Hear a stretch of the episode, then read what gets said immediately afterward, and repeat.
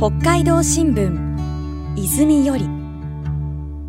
北海道新聞長官暮らし面女性からの投稿欄。泉に掲載された文章を朗読でご紹介します。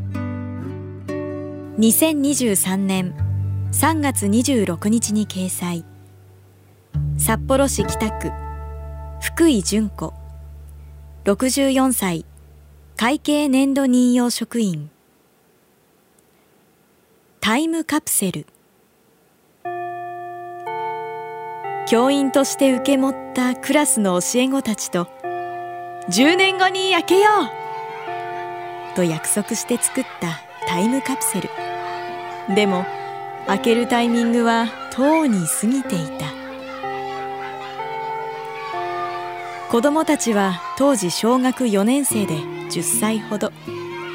二十歳になったら集まって開けようとみんなで決めていたのだ。先生からは声をかけないよ。漢字を決めるから自分たちで連絡を取り合って先生に予定を教えてね。そういった手前私の方から連絡しづらかった。年賀状のやり取りをしていたことはあと3年だ。あと2年だね。とカウントダウンをして楽しみにしていたがなぜか過ぎ去ってしまった。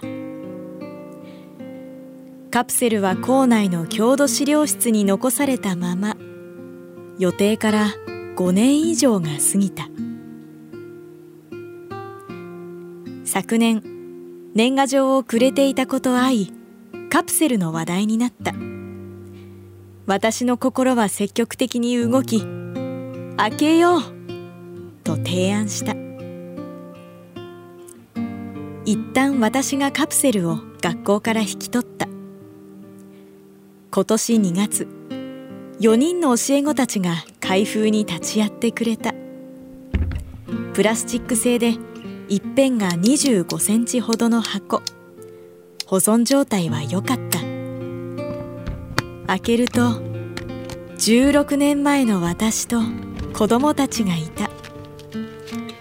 自分に宛てた手紙やスナップ写真を見ながらみんなで当時をにぎやかに振り返りそれぞれ今どうしているかを語る。毎日が楽しく一生懸命に仕事をして子供たちのことが大好きだった自分がよみがえったほっとした反面私も自分に手紙を書いておけばよかったとちょっと後悔が残った。